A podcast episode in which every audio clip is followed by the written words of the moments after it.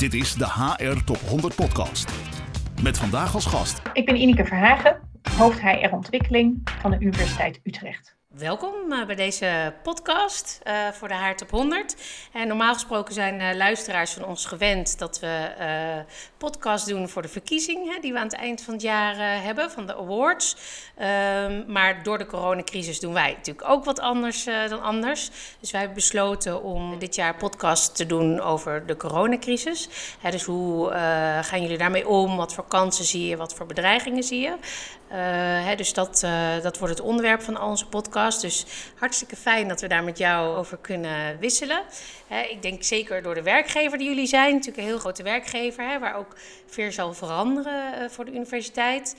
maar ook ehm, jouw verantwoordelijkheid voor leiderschap binnen de universiteit. Eh, ja, wij zijn natuurlijk heel benieuwd naar hoe, eh, hoe dat mogelijk verandert, de leiderschap in, in zo'n crisissituatie. En daarna. Dus welkom, heel fijn dat je er bent. Misschien allereerst leuk om te zeggen, wij zien elkaar via een scherm nu, hè? Waar zit jij uh, op het moment? Zit je op kantoor zit je thuis? Ik zit thuis en voorlopig blijf ik ook nog wel even thuis zitten. Ik heb gelukkig een fijne werkplek thuis. Maar als universiteit hebben we natuurlijk heel veel werknemers. Je zei het net al. Een kleine 7000 en 30.000 studenten. En als hele, uh, we zitten met het grootste deel van de universiteit zitten we op um, uh, de Uithof, op het uh, Utrecht Science Park moet ik zeggen. En nou, daar, daar bevinden zich ongeveer 10% van alle banen in de regio Utrecht. Dus als wij weer gaan werken, heeft dat een enorme impact op vervoerstromen. En dan moet je denken aan OV, maar ook aan fietspaden. Er is al berekend dat wij niet met z'n allen op de fiets over de Uithof kunnen crossen. dus dat betekent dat iedereen die niet in uh, functies zit waarbij het cruciaal is dat je op uh, de uithof werkt. Dus denk bijvoorbeeld aan plaatsgebonden onderzoek, laboratoria of werken met dieren. dat iedereen die thuis kan werken ook echt voorlopig thuis zal blijven werken. Ja, en hoe lang denk je dat dat zo blijft? Ja, ik vind het moeilijk te voorspellen. Aan de ene kant um, ben ik altijd positief en denk ik, ach nou, het zal binnenkort wel weer veranderen. Uh, soms denk ik ook wel eens, ja, misschien is dat wel een beetje struisvogelpolitiek. Dat ik gewoon denk, nou, ik kan me nog niet helemaal voorstellen dat we bijvoorbeeld tot het eind van het jaar uh, grotendeels thuis blijven. Maar ja, tegelijkertijd lijkt het daar misschien wel naar, uh, naar te gaan. Ja, en he hebben jullie zicht als universiteit hoe dat gaat, dat thuiswerken met, met de mensen? Nou, supergoed. We hebben natuurlijk heel goed zicht op wat zeker de docenten, en dat, dat kunnen allerlei verschillende functies zijn, maar mensen die dus lesgeven aan studenten, die hebben echt in hele korte tijd al het onderwijs online weten te krijgen. Um, dus daar is enorm veel werk verzet.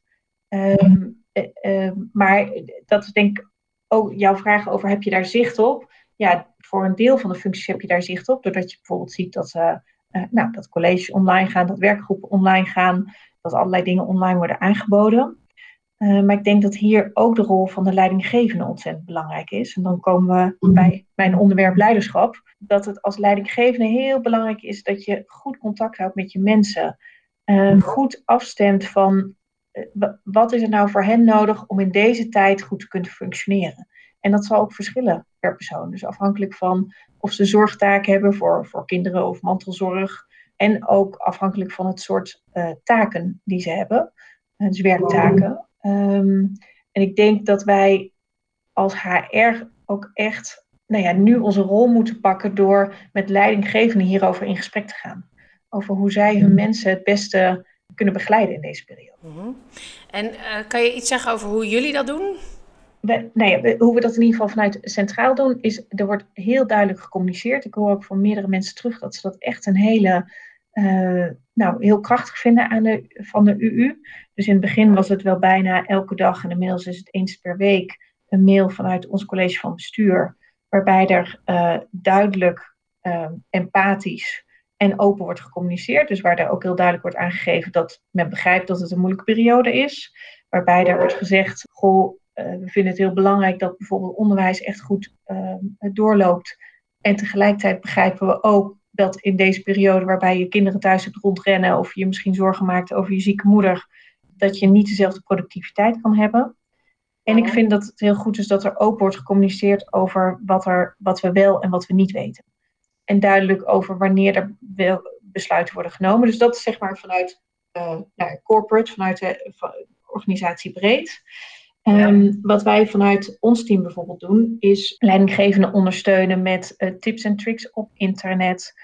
met een corona coachpool waar je gebruik van kan maken als je vragen hebt over nou, bijvoorbeeld hoe geef ik leiding in deze periode of hoe zorg ik voor een goede work-life balance. En met duidelijkheid over allerlei meer praktische dingen, zoals uh, wat gebeurt er met reiskosten, hoe gaan we om met vergoeding voor voorzieningen thuis, et cetera. Wat trouwens wel leuk is om te noemen is, we hadden in de eerste week hebben we meteen een pagina opgezet met tips voor blijven ontwikkelen thuis. dus wij, we, ons team is verantwoordelijk voor allerlei soorten ontwikkeling. En dat was in ieder geval uh, in die eerste week dat hij was opgezet de meest bezochte pagina. Dus dat nou, is een oh, goede echt? indicatie. Ja, oh, ja. goed. Ja. En kon je dan ook zien waar dan het meest op geklikt werd? Of welke, wat voor soort ontwikkeling dan het meest geklikt nee, was? Nee, wat voor soort functies. Want wat je natuurlijk ziet is dat een aantal functies zich echt eh, drie slagen in de rond hebben gewerkt. Dus denk aan iedereen die bij onderwijs betrokken is en opeens alles um, online moet, uh, moet maken.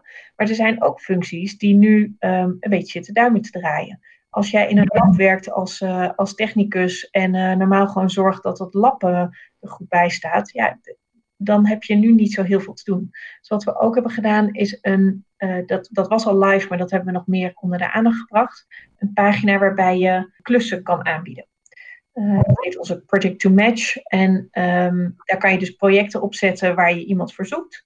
En je kan daar uh, contact opnemen als je denkt, hé, hey, dat is een klus waar ik wel wat mee kan. Leuk. En, en wordt daar gebruik van gemaakt? Ja, de vraag blijft altijd een beetje van, nou, wordt er nou meer gebruik van gemaakt dan normaal? Maar, maar er wordt echt wel gezocht naar hoe kun je de een, aan de ene kant de mensen die het nu super druk hebben, of misschien minder tijd hebben doordat ze nou ja, tot nu toe zorg voor kinderen hadden. Hoe kan je die ontlasten en hoe kan je de mensen die um, nu niet zoveel te doen hebben ook gewoon uh, werk geven en ook zorgen dat ze dus uh, betekenis hebben in hun werk. En ik denk dat het ook de uitdaging in deze periode is om niet alleen naar het hier en nu te kijken. Het is natuurlijk crisis, dus er zijn, nou, hele, hele groepen zijn heel erg druk met, met nu. Maar ook vooruitkijken naar, en wat betekent dat over um, een half jaar? En waar staan we over drie jaar? En wat vraagt dat uh, van ons al nu om ons aan aan te passen? -hmm. en, en neem ons eens mee naar over een half jaar. Wat, wat zie je dan voor situatie? Je zei, waarschijnlijk zitten we dan nog thuis. Ja, wat ik heel erg hoop, ik denk dat dat een kans is, maar misschien ook wel een dreiging, is dat we alles wat we de afgelopen tijd hebben geleerd, namelijk ontzettend flexibel, hartstikke veel dingen blijken prima online te kunnen. Uh, we kunnen opeens veel slagvaardiger uh, uh, beslissingen nemen. Dat we, dat we zeg maar die kwaliteiten ook vast blijven houden. Um, en, en volgens mij moet je daar dus nu al op voorsorteren. dus nu al bespreken, wat willen we straks vasthouden? Hoe gaan we dat doen? Hoe zorgen we ervoor dat we niet, als we straks weer allemaal naar onze kantoorpandjes kunnen, terugstappen in het oude gedrag? Ja, en ik denk inderdaad dat het een vraag is die uh, sterk leeft op dit moment hè, in, uh, in de samenleving. En, en hoe doe je dat? Ja, door het bespreekbaar te maken, door ook, ook met elkaar te bespreken van wat, wat is er wat je nu juist waardeert. Te kijken met elkaar wat, missen we door alle thuiswerken, maar ook welke dingen hebben deze crisis ons opgeleverd. En wat vraagt dat ook? Bedoel, als je dan kijkt naar waar wij van zijn, onderzoek en onderwijs, wat vraagt dat voor de toekomst? Wij vinden het als Universiteit Utrecht belangrijk om aan internationalisering te doen, omdat dat uh, de blik van zowel studenten als uh, onderzoekers enorm kan verbreden. Maar ja, hoe gaat dat in de toekomst? Kunnen mensen nog wel internationaal reizen en op welke manier en, en hoe ga je daar dan goed mee om? we zien tegelijkertijd, we hebben enorme duurzaamheidsambities. Nou, voorheen vloog iedereen natuurlijk naar congressen en conferenties. Hoe zorg je ervoor dat, dat die, dat, we hebben nu geleerd dat het ook prima kan uh, zonder dat vliegen en dat je heel veel dingen online kan doen. Hoe zorg je ervoor dat je dat dan vasthoudt? En hoe zorg je ervoor dat je in onderwijs, als je bij elkaar komt, juist datgene doet wat echt waarde toevoegt? Gezamenlijk. En, en wat kan je ook prima online blijven doen? we hadden het net over een, over een half jaar. En eh, je, je noemde ook drie jaar. Neem ons eens mee over drie jaar. Hoe zitten we er dan bij? Nou ja, wat voor de universiteit natuurlijk zeer de vraag is, is wat gaat de economie, zoals overigens voor de rest van Nederland ook, maar wat, hoe ziet de economische crisis eruit en welke impact gaat dat hebben op de financiering van de universiteiten. Er zijn ook uh, rectoren die zeggen, nou, misschien halen een aantal universiteiten het niet. Er zijn signalen in het buitenland dat er gewoon wel echt impact is op de onderzoeksfinanciering. En wat betekent dat dan voor, ja, voor hoe wij ons inrichten? En ik denk dat het belangrijk is dat we daarop voorsorteren. Dus dat we daar verschillende scenario's uh, over bedenken. Over wat, hoe, wat is de impact op studentenaantallen? Uh, wat betekent dat voor de financiering? Wat is de impact op onderzoeksfinanciering? We hebben natuurlijk verschillende manieren om onderzoek te financieren. Ja, hoe gaat dat eruit zien? -hmm. Ja, ja, ik kan me voorstellen dat het spannend is. Hè? Om, uh, maar en, en jullie zijn dus bezig met scenario's van de verschillende mogelijkheden. Wat, hè, hoe moeten we daarop anticiperen? Ja. En wat, wat is dan het beste scenario? Nou, ergens denk ik dat, dat financiering hetzelfde blijft, maar we kritischer zijn uh, op waar we dat aan besteden. Oh ja, ja. en waar, en waar, wat loont nou het meest? Waar moeten we het meeste aan besteden? Nou, ik denk dus dat, dat dit echt een uh, kans is om onderwijs nog veel beter te maken.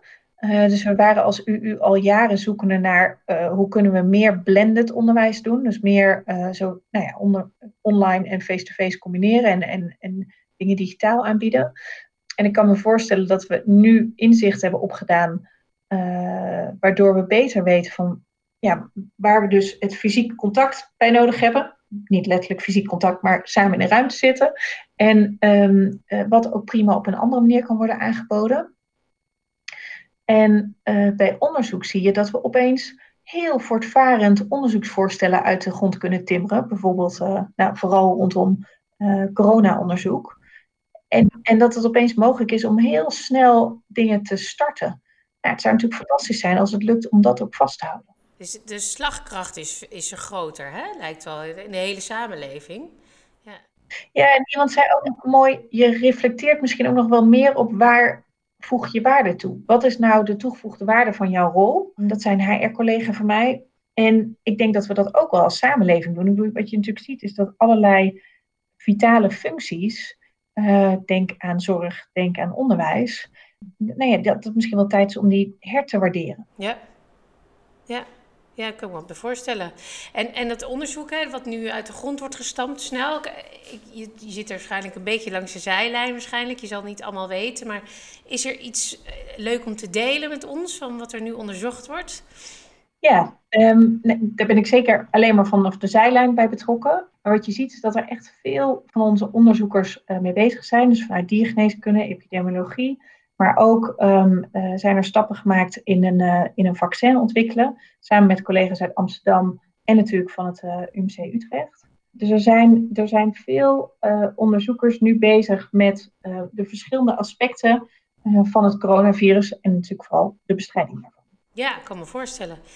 En dat is ook een. Uh, daar zit natuurlijk iedereen naar te kijken. Hè? En uh, dat is een soort race tegen de klok, denk ik. Hè? En ook wie, wie, uh, wie gaat het als eerste ontwikkelen? Ja, ja. Ja, en ik zit nog even te denken. Wat je sowieso ziet de afgelopen maanden. is dat er, dat er steeds meer wordt gekeken naar de experts in de maatschappij. Dus je ziet de baas van het RIVM telkens naar voren schuift. Maar zo zie je ook in de krant steeds vaker experts gequote worden. Valt mij in ieder geval op. En dat betekent dus ook dat er bijvoorbeeld um, nou, onze uh, uh, collega's van bestuur en organisatie worden gevraagd over goh, hoe doet nou het bestuur het? Uh, hoe, hoe, hoe, is die communicatie van Rutte? Um, dus je ziet dat er steeds nou, dat er een beroep wordt gedaan op onze um, wetenschappelijke experts. Ja, ja dus, dus dat, is, dat is goed nieuws. Ja. Ja, het is een herwaardering van zowel de mensen in de zorg, maar ook de, de experts en de wetenschappers. Ja, en ik denk dat je ook ziet dat wetenschappers dat ontzettend leuk vinden om zo hun steentje bij te dragen. Ja, kan ik me voorstellen. Dus dat kan wel een uh, relevantie, de, de, relevantie kan wel toenemen ook. Hè? Dus dat is ook wel uh, gunstig. Ja, leuk leuk om te horen. Um, volgens mij hebben we best veel al besproken. Is er nog iets wat we gemist hebben, wat, wat misschien goed is om te delen met de haar community over uh, ja, wat jullie de afgelopen periode hebben meegemaakt of hebben geleerd? Mm, nou, ik denk dat um, we hebben het natuurlijk gehad over de rol van de leidinggevende. En we hebben het minder gehad over de rol van HR, maar ik denk dat die dus super belangrijk is in de leidinggevende op de juiste manier uh, de spiegel voorhouden, aanjagen, zorgen dat het, uh, dat het niet alleen wordt gekeken naar vandaag en morgen, maar dus ook naar die langere termijn. Uh, de vraag stellen over waar die toegevoegde waarde ligt. dus ik denk, ik denk dat HR een hele belangrijke rol heeft in, in die leidinggevende op de juiste manier in het zadel houden, helpen. Zorgen dat zij hun mensen het beste ondersteunen. Ja, ja. Nou, staat genoteerd. Hey, ik, ik, zag trouwens je ook bezighoudt met diversiteit en inclusie. Misschien toch nog leuk om een laatste vraag over te stellen. Uh, want ik, ik uh, hoorde ook vorige week van iemand dat uh, in tijd van crisis mensen de voorkeur hebben voor een mannelijke leider. He, dus in het begin een vrouw en daarna een man. Wat, wat, wat moeten we daarmee met die, met die Ik las ook ergens onderzoek dat blijkt dat, waaruit blijkt dat vrouwen eigenlijk betere leiders zouden zijn. Maar ik denk dat zeker het gevaar is dat in een tijd van crisis je meer de neiging hebt om uh, gelijken te willen. Of dat nou mannen of vrouwen zijn. Maar dat je bijvoorbeeld in een, ook in een sollicitatieproces denkt, nou, ik heb al zoveel onzekerheden om me heen. Laat ik maar vooral voor een zekere, in je ogen zekere kandidaat gaan.